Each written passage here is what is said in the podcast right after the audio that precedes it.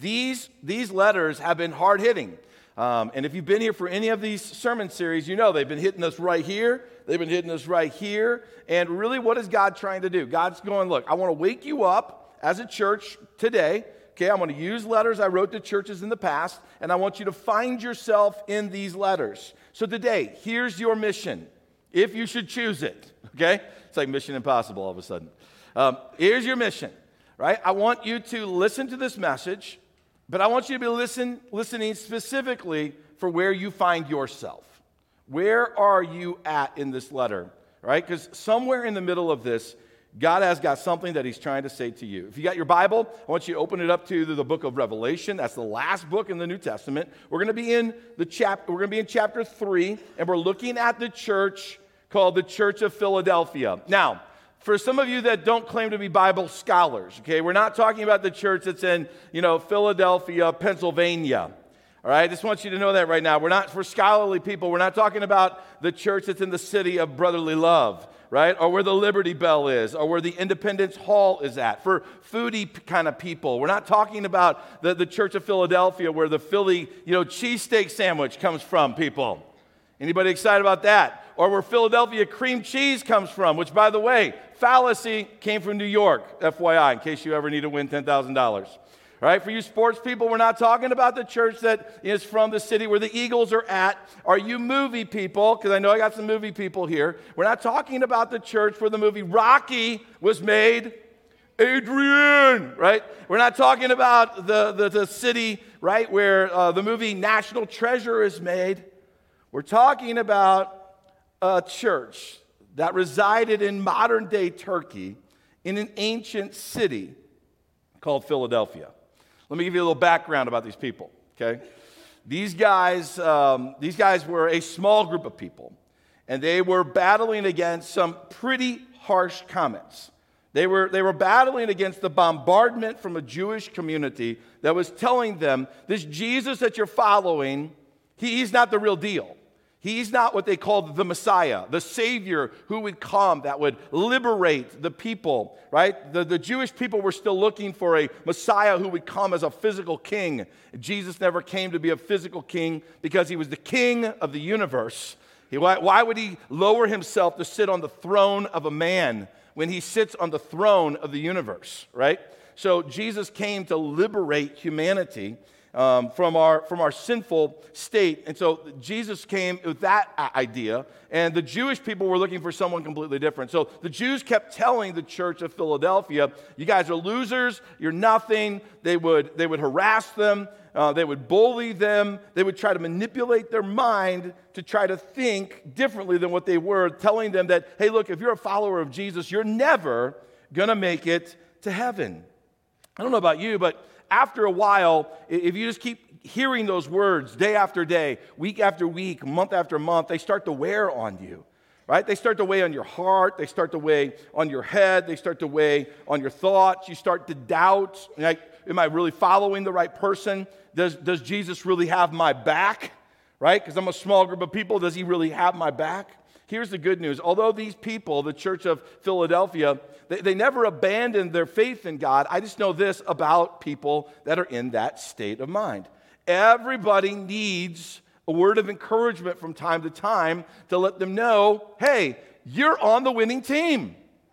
I don't know about you, but all of us need that from time to time, right? You might be the Energizer Bunny where you don't need it. But I'm telling you, if you've got a heartbeat, you need to be reminded, especially when it seems like the odds are against you, that look, you're on the winning team. Every year in Omaha, there is a large gathering of people that hold Berkshire Hathaway uh, you know, stock. And uh, every year they come and they want to hear from Warren Buffett. And about 30,000 people, they estimate, come and they fill up hotel rooms and they, they're there for the meetings. It's a, it's a big deal. I used to live in Omaha. Uh, a number of years ago, the hotels started catching on to this and they started price gouging. And they started raising the price of rooms over this period of time that the Berkshire Hathaway people are there, double, even triple, uh, quadruple the cost of what a hotel room would cost. When Warren Buffett found out about this, he was a little ticked off. And he decided, you know what? I, I, can't go talk to every single hotel entity about who we are and what we're doing. And, you know, I don't want to go down that route. I'm going to go a different route. And he decided to contact Airbnb. And he said, Hey, look, I'm thinking about endorsing you, Airbnb. I'm thinking about telling my people that when they come, they should use Airbnb, you know, instead of these hotels. What do you think about that? Airbnb was like, the endorsement of Warren Buffett this is incredible. Of course. He goes, Well, you better, you better get to work because you guys are going to need more properties. And so Warren sends out a notice to all of his shareholders. I believe it was 2015. Hey, when you come to Omaha, use Airbnb. Airbnb used the backing of Warren Buffett and they doubled the amount of properties in the Omaha area. And they also saw a surge of people wanting to follow them, people wanting to be a part of them nationwide. Why? Because the name Warren Buffett had their back. I'm going to tell you today no one can stop you if you're backed by the right person. Nobody can stop you if you're backed by the right person. And the church of Philadelphia, they needed to have a word of encouragement to be reminded hey, I'm Jesus and I have your back. And that's exactly what they found in some of the very first words that were written to them from Jesus to this church. And I love how Jesus knows exactly what people need. In verse 7, he says this This is the message from the one who is holy and true, the one who has the key of David. When what he opens, no one can close, and what he closes, no one can open. There's three things here that Jesus says to the church of Philadelphia that he's trying to say to you and me today about himself. First, he's holy. Holy. Like you go back to the Old Testament, and the Old Testament uses the word holy to define the title of God. What does it really mean to be holy? It means to be separate from sin, separate from evil. So Jesus is going, Look, I'm set apart. I'm not like anyone else. There is no evil in me, there is no sin in me. I'm perfect in every way. To be holy is to be God. There is no one else who is holy. No one's walked on this earth that is holy. No one who ever has been or will come is holy. Jesus, being God, is saying, I am the only one who is perfect, separate from sin. I've, I've created all things. So, what is Jesus trying to say to these guys? He's trying to say to them, Look, there's no equal to me. I don't care what those Jewish people are telling you, right, in that city. I don't care that they're trying to manipulate your mind. I don't care what they're saying. There is no equal. I am God. No one will ever be equal to me. Guys, I want you to know today Jesus is holy. He has no equal. That's good news. That's good news. Jesus also says this He goes, Look, I'm not just holy, I'm true. What does it mean to be true? It means this it means to be genuine. It means that Jesus is going, Look, I'm the real deal, guys. There is no fake. I'm not fake. I'm the real deal. Like you can sell out to me, you can count on me, right? I'm genuine, I'm true. Have you guys ever noticed what a um, brand new bride does with that brand new diamond ring that is on her left hand? You ever seen, you ever watched a brand new bride with her brand new diamond ring?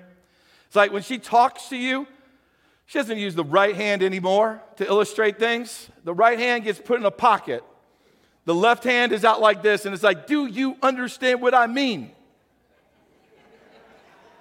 If you're out in the sun with a brand new bride and a brand new diamond ring that glistens and it's been cleaned, I mean, she's out there and she's just moving those fingers, letting the sunlight just glisten off of it. And you're like, ow, ow, ow.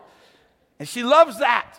She loves it. She knows that it's inappropriate to eat with your hands on the table and with your elbows on the table. Some of you men need to hear that, by the way right? Inappropriate to do that, but she doesn't care. Like for the next month, month and a half, two years, her hand's out in the center of the table while she eats. You see what I'm saying? Like when she swims, if she swims, the hand's above the water. The hand's, this ring's not getting in that water. No way. And when she's got it up here, it's just like fingers are flailing. She's proud of that ring. Can you imagine what would happen if two months, two years later, all of a sudden she found out that the diamond in that ring wasn't real? Hey, I'm just going to tell you guys right now. My wife and I, we decided, look, we're not going to spend our money on a real diamond. And together we decided we're going to put a fake stone in there.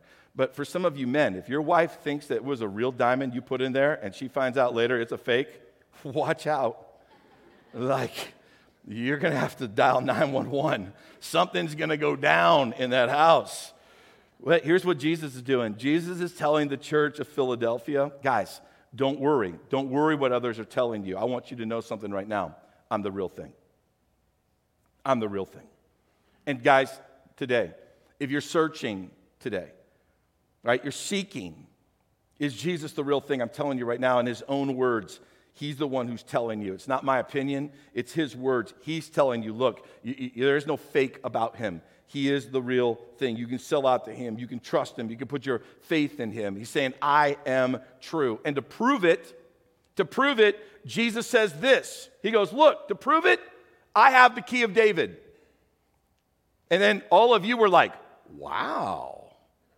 Because right now you're sitting there and you're going, What in the world does that mean? How does that prove anything that you've got the key of David? I don't even have a clue. What in the world does that mean?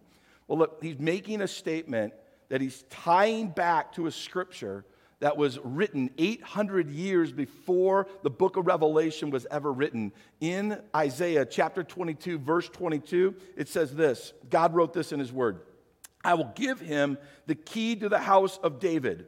Watch what happens here. What does the key of David mean? Means the highest position in the royal court. When he opens doors, no one will be able to close them. When he closes doors, no one will be able to open them.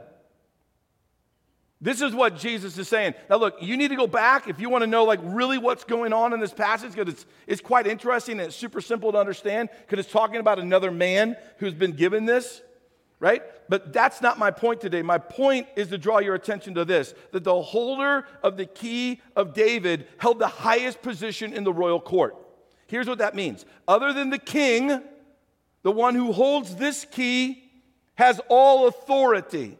What is Jesus then trying to say to the church of Philadelphia? And what's he trying to say to you and me today? He's saying this I have been given all authority. I am holy. I'm true. I've been given all authority in heaven and on earth. Nothing is equal to me, everything is below me. I have all authority. That's what Jesus is driving home. And today, you and me need to know this. Because if you don't know who Jesus is, the rest of this letter, it all starts to fall apart. That's why at the church of Philadelphia, he starts out by this revelation of who he is. But Jesus says more about the keys that he holds. In fact, he said this in chapter 1 of Revelation, verse 18. He goes, I'm the living one. I died, but look, I'm alive forever and ever. Watch what he says next. And I hold the keys of death and the grave. I have all authority. Here's good news for you. If, if you're a follower of Jesus, when you get to the gates of heaven, guess what's going to happen? They're going to open. Here's the reason why because the one who holds the key opened it, and if he opened it, no man can ever close it. That's good news for you who are followers of Jesus Christ. Warning to those of you who have not surrendered your life to Christ. If you haven't surrendered your life to Jesus, right? You show up to those same gates. Here's what you're going to find the gates are going to be locked because what the holder of the key locks, no man can open. So you don't get to stand at the gate and go, Yeah, but I'm good. Yeah, but Jesus didn't open the gate. Yeah, yeah, but I was kind. Yeah, but Jesus didn't open the gate. Why? Because you didn't open. He stood at your heart, the Bible says, and he knocked at your heart's door. He could have barged right in, he could have used the key and just manipulated you. He could have used the key and turned you into a robot, made you modern day AI spiritually. But he doesn't do that for humanity. He gives us the choice to follow him. And he stands at the door of our heart and he knocks and he goes, You hold the key to your heart. Will you open the door and will you let me in? And for those who open the door and they let him in, he opens the gate of heaven and no man can shut it. And guys, that's good news. That's hope the church of Philadelphia, what were they hearing? They were hearing this Hey, Jesus has your back. And when Jesus has your back, guys, there's a faith that stirs up within inside of you that causes you to go, I can move mountains.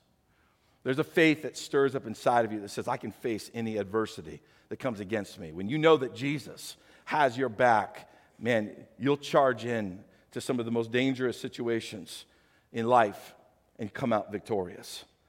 Well, look, this church was a faithful church, and they were doing some amazing things well. And I think it had a lot to do with the fact that they really did know who Jesus was. But let me highlight one of the things that they were doing well, one of those things that we really should try to model in our own life. In verse 8, it says this that, look, Jesus said to them, Look, here's what you're doing well. You, you, you guys have little strength, yet you obey my word, and you did not deny me. A, a lot of people have misinterpreted that passage, and they said, Look, you had little strength. That must mean that you, you were like, you fell short in your spiritual strength like, like you were immature in your spiritual strength, or maybe you were new in your spiritual journey. But that's not what Jesus was saying at all. No, Jesus wasn't talking about their spiritual condition, Jesus was talking about their numeric condition. Hey, guys, I know that you have little strength, that you are a small group of people facing some very big odds. I know you're a small group of people trying to climb a very big mountain. I know you're a small group of people, but you don't allow your size to act as an excuse for why you can't serve me. It was a beautiful encouragement to them. It reminds me of a modern day Wolverine. All right? And I'm not talking about the movie, I'm talking about the animal. All right? I used to live in Alaska. I've seen Wolverines right? In their adult stage, they're somewhere in the neighborhood of 30, 35 pounds to 55 pounds. Now, that's a pretty small animal, right? But it's vicious, it's ferocious. They've got claws like razor blades, they got teeth that will chew through anything. Right? These guys are intense, but it's not their size, it's not their claws, it's not their teeth that's impressive, it's their attitude. I mean, do not get on the bad side of a Wolverine they won't stop coming after you, right? They will get their focus on you and they will hunt you down. I mean, you can go on YouTube right now, YouTube Wolverines, and you can watch a Wolverine taking down a caribou. You can watch a Wolverine trying to attack a moose. You can watch a Wolverine taking a black bear on face to face, right? Wolverines have been known to steal the meat away from bears. These guys are intense. They prove the point in all of creation, right? That size is a state of mind. The Philadelphia church, they were small. They didn't have influential people in their congregation. They lacked resources. But these guys were ferocious and they were faithful. They obeyed God's word. They didn't deny knowing Jesus even though they were seriously outnumbered. And we got to do the same. We got to lay down our excuses. Lay, lay down our excuses for why we can't be all in for God. We got to lay down our excuses for why we stopped growing at a certain spot spiritually. We got to lay down our excuses for why this thing of our life doesn't belong to God. We got to lay down our excuses. We, we, we function with way too many excuses before God. And God's going, Look, I, I, it doesn't matter to me where you came from. It doesn't matter to me how old you are. It doesn't matter to me how long you've been in the journey. Don't use excuses for why you're not growing anymore. The church of Philadelphia, they weren't using their excuses. They were just a small band of people facing insurmountable odds. And for you and me, we got to lay down our excuses and just go, look, I'm going to live for God. It's a choice. We have to choose to put Jesus first and not look back. That's what the church was doing. It would be good of us to model that same kind of tenacity. Unlike other churches in these letters that Jesus was writing, you know, to these, to these other groups of people, uh, Jesus didn't have any rebuke for this church. He didn't have anything that they needed to change. But he did have something that he wanted to challenge them with. And that's what I love about Jesus. Jesus doesn't let us to sit stagnant. He's always pushing, He's always shaping, He's always trying to move us into the image that He created you and me to be. I love that about Jesus. Jesus doesn't miss an opportunity to challenge us to live for Him just a little bit more, and He doesn't miss the opportunity with the Church of Philadelphia. And He's not going to miss the opportunity with you and me today either. In verse 11, this is what Jesus was saying to them, and He might be saying this to you. Look, I'm coming soon. Hold on to what you have so that no one will take away your crown. There's three things right here that Jesus uses to challenge this church. First, he says to them, Look, I'm coming soon. Don't lose heart. Like, don't get, don't get like weary in doing good things. Don't, don't, don't back down from what, what you're pursuing. Like, keep the hope. Guys, for you and me, I don't know about you, but I've grown up in church all my life, and I've heard my grandparents I probably heard my great grandparents, even though I don't hardly remember only but one of them. But the lineage of my family, I've heard my grandparents and my parents and their friends say, Jesus is coming soon. Uh, there's people in this church that I deeply respect that are many times older than me. Hey, Jeff, don't, don't, don't lose heart. Jesus is coming soon. Guys, I've heard that for all my life. The next generation has been hearing that if they've grown up in the church. And if you didn't grow up in the church and you're just hearing this that Jesus is coming soon, you might be thinking to yourself, well, he should have already came. This world's crazy. And because we hear these types of things and because we think Jesus should have already come, then we assume that he's not coming. And I just want you to know something today. Jesus is coming. He is coming. He's coming for those who don't back down. He's coming for those who remain faithful. He's, he's coming for those who don't lose heart, right? He's coming for those. That's, that's part of the reward. He's going, look, don't, don't lose heart. I'm coming. Secondly, it's a reward, though. Secondly, he says this look, look, hold on to what you have. Don't slip away. Keep seeking me. And he's saying this to them, and he's saying it to you and me right now. He's going, look, don't get lazy in your faith. Don't get distracted in your pursuit of me. Don't try to coast in your commitment to Christ. Look, look, I got a warning and good news. It's all wrapped up into one big statement, but you don't coast your way into heaven. Heaven is a climb, it's not a coast. Heaven isn't one of those moments where you surrender your life to Jesus and now it's all downhill coast from there. No, heaven is one of those things where you surrender your life to Jesus and you go, I'm committing to the uphill climb. Christianity Christianity is not for the weak. Christianity is for those who are willing to submit themselves to the fight. Christianity isn't easy, Christianity is hard. Following Jesus isn't just about the good, soft, fluffy things. Following Jesus is about enduring the hard, difficult things. That's what following Jesus is. And if someone has blindsided you, if someone's lied to you, and they told you, follow Jesus, everything gets easier. I'm here to tell you, follow Jesus. You have hope, doesn't mean things get easier. You have life, it doesn't mean things get easier. So you don't coast your way. Jesus is telling us, hold on to what you have, don't slip away. It's a challenge. It's a challenge for us today.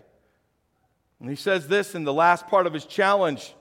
She says, Look, don't let anyone take your crown. What does he mean? Don't let anyone take your salvation. Don't let anyone lie to you and deceive you and cause you to miss the mark. Like, look, if you if you won, if you win in some kind of like sporting event and you're found out that you were cheating, guess what they do? They take your reward. They take your crown. They take your trophy away. If they find you're cheating, that's what they should do.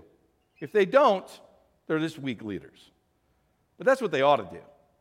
The best example, the cra- crazy example of this, happened in the 1904 Olympics that took place in St. Louis, Missouri. Right? It was during the marathon, the marathon race. It was like a 24.85 mile marathon race, and this guy named Fred Lorz Fred Lorz was from America and he was competing in it. And he, the, the gun goes off, and the runners start out of the stadium. And about nine miles into this like 24 mile, 25 mile run, Fred starts cramping up and he can't run anymore. And, and so he starts walking and he realizes, man, I'm not going to even be able to finish this thing. and about then, one of the, the newer vehicles, right, comes putzing by and he stops him. And he goes, Hey, can I get a ride with you? And for the next, this is no, this is a true story. For the next 11 miles, he rides in this vehicle. He passes runners. To some of the runners, he even waves at them. Like, ha ha ha ha, that kind of a thing. After 11 miles, the cramps subside. He gets out of the vehicle. He keeps running. Guess what? Fred comes in first. He finishes the marathon in under three hours. The stadium erupts, right? That the American has won. President Roosevelt's daughter is there. She puts the wreath on Fred. The place goes crazy. They're cheering. It gets to the awards moment, and she's putting the bronze medal on and the silver medal on. And she goes to put the gold medal on Fred, and someone yells out, Cheater! And they're like, What? What? What did he do? And when they found out what he had done, they took the wreath and they took the gold medal from him. Just because you were once close to God does not mean that you can live however you want and set your own rules and keep the crown. No one, no one is going to cheat their way into eternity with God. Nobody. God knows when you jump in the vehicle and you take the shortcut, right? God knows the excuses that you've made to try to cheat your way in, to try to lie to yourself, to try to tell yourself that this is okay. I, I know, I know that God's word says this, but it's okay for me. God will overlook it. God's a loving God. I'm going to tell you right now, God is a loving God, but God is a just God. And if the gate's closed, the gate's closed, and no man's going to open it. The only way we open is by surrendering our heart to Him and recognizing, God, I have cheated my way into a relationship with you right now. I'm cheating my way through life right now, spiritually. Lord, I'm, I'm cutting corners. Lord, I'm doing things I shouldn't do. And, and we have to repent and surrender our life to Him. We can't lose our way. We can't get sidetracked. We have to remain faithful, church. All right? And to all of the churches and to this church, Jesus says, Look, if you remain faithful, then there's a reward that I have for you. Right? And he has a reward for this church as well. There's two things that he says. In verse 10, he says this Look, you remain faithful because you have obeyed my command to persevere. I will protect you from the great time of testing that will come upon the whole world to test those who belong to this world. Look, here, here's the reward. I want you to know today, church, it's not just in this statement, but it's in multiple places in Scripture. There is a time of tribulation that's coming. There is a time that God promises that, look, it, things are going to get worse than what they are right now. Right? There's going to be times of great distress, times of great pain, times of incredible sorrow. But here's what Jesus promises to those who remain faithful, to those who keep seeking Him, to those who hold on, to those who don't lose the crown. What does He say? I'm going to protect you I'm going to protect you from those times of tribulation for those who persevere.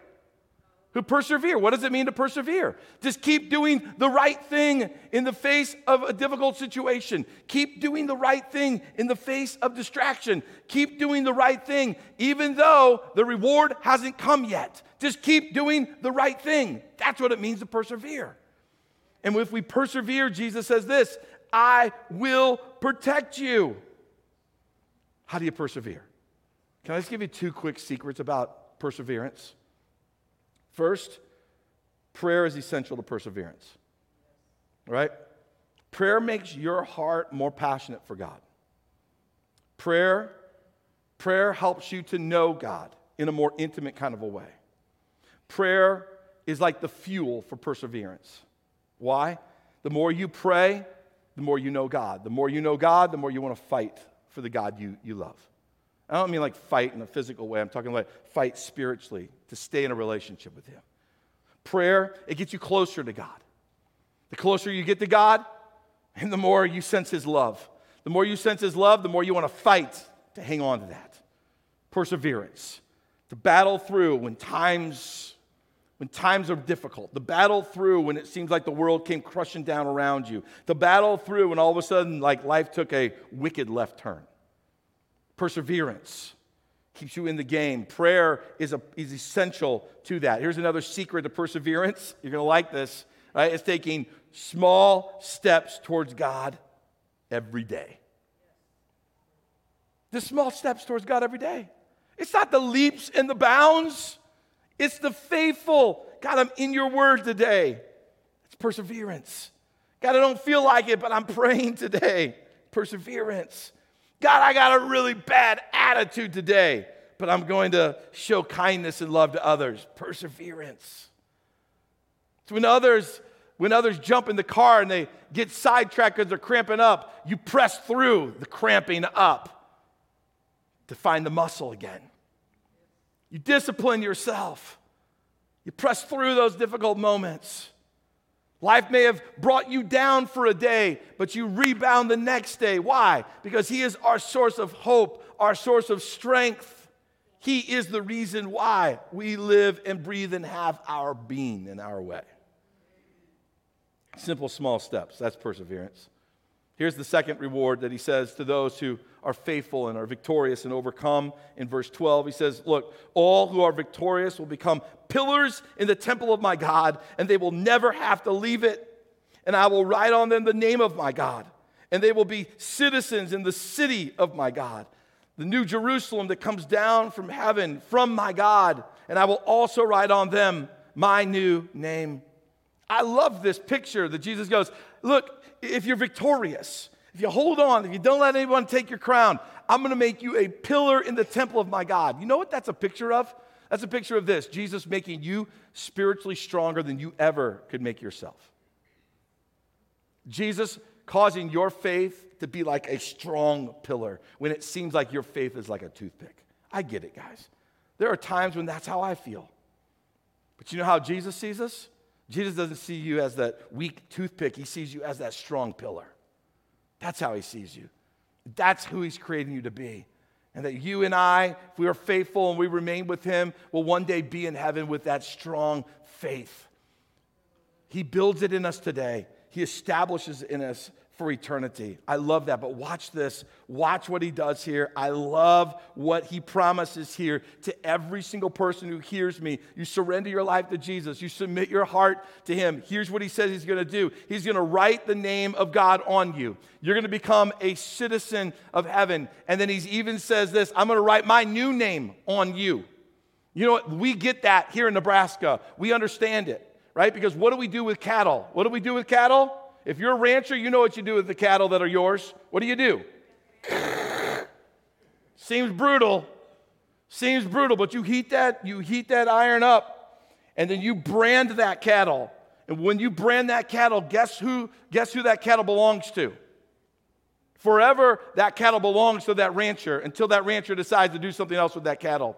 Here's what God says about you who submit your heart to Him, who remain faithful, who persevere, who hold on to the crown, who don't back down, who, hold, who, who keep fighting the good fight. Here's what He says I'm going to tattoo my name upon you. I'm going to make you a citizen of my, my eternity. I'm going to put my new name upon you. I'm forever declaring, You are mine. No one can take you from me. Guys, that's good news. That's who our God is. That's what he wants from you and me. So, what should we do today? Well, man, look, we should turn from anything that's trying to pull us away from Jesus. If there's something in your life that's pulling you away from Jesus, that's distracting you, can I just suggest this? It might be good, but it's distracting you from the great. It might be something that you could even argue and go, hey, well, this is what I'm supposed to do. It's part of my responsibility. But it's pulling you away from your first responsibility. If there's anything that's keeping you from being all out, sold out to Jesus, flee from that thing. Repent of it. Lay it down today. Don't keep it when you walk out of these doors. Keep persevering in your faith. Don't let anyone take your crown. Hold on to the faith that you have. Like Jesus said, hold on to the faith that you have. Don't let anyone take your crown. Lastly, Jesus is coming soon. So, can I just suggest this for you? Make sure that Jesus' name is firmly written on your heart already. You don't hold the key of David. You aren't second in command in all of the universe, although some of you think you are. Jesus holds that key. You hold one key. It's the key to your heart. If you open up your heart and you let Him come in, He'll write His name on your heart. I'm telling you, that's where you start. For some of you, you need to open up your heart again. You need to let Him come in and clean out some of the cobwebs. You need to let Him put a new paint job on. You need to let Him lay down some new carpet. Because we're doing that right here at this campus right now. That's kind of fresh thought. Need to let Him come in and do some remodeling of the heart. I don't care how long you've served him. Open up your heart and let him come back in. Invite him in to your life today. Why don't you stand with me and let's pray. Lord, today your word is faithful and it's true. It speaks to us. It divides the good from the bad in us, the light from the dark in us, the truth from the lie in us. And I just pray this about your church today that's here. Lord, when I look out at this congregation and I consider those who are at all of our other campuses, I'm thinking to myself, Lord, these are some amazingly wonderful people. But Lord, being good and being kind and being thoughtful and being polite, that, that's not what gets us into heaven. That's not what makes us that strong pillar. That's not what gets your name written on our heart. It's when we surrender to you, when we lay down on our, our agenda and we open up uh, the door of, the, of, of our heart, which is the only key we possess, and we allow you to, Jesus, to, to come in, write your name on our heart, reorganize the priorities of our heart, bring back to life the old things of our heart. So when we let you do those things, that we are truly alive. Lord, may this church have heard your word today. May we submit to you. May we say to you, God, Lord, would you stir our hearts and would you write your name upon our hearts? And would you help us to hold on to the faith that we do have? Would you let us lay down our excuses? And Lord, let us hold on to that crown, that salvation that we share with you, and cherish it in such a way that no one is ever able to steal it from us. So today, we press into Jesus, the hope of the world, the Savior of our souls. Lord, our Lord and our Savior, Jesus, we press into you and we let you, God, fill our hearts with hope and with life, that we would pursue you with all the days of our life. In Jesus' name, amen.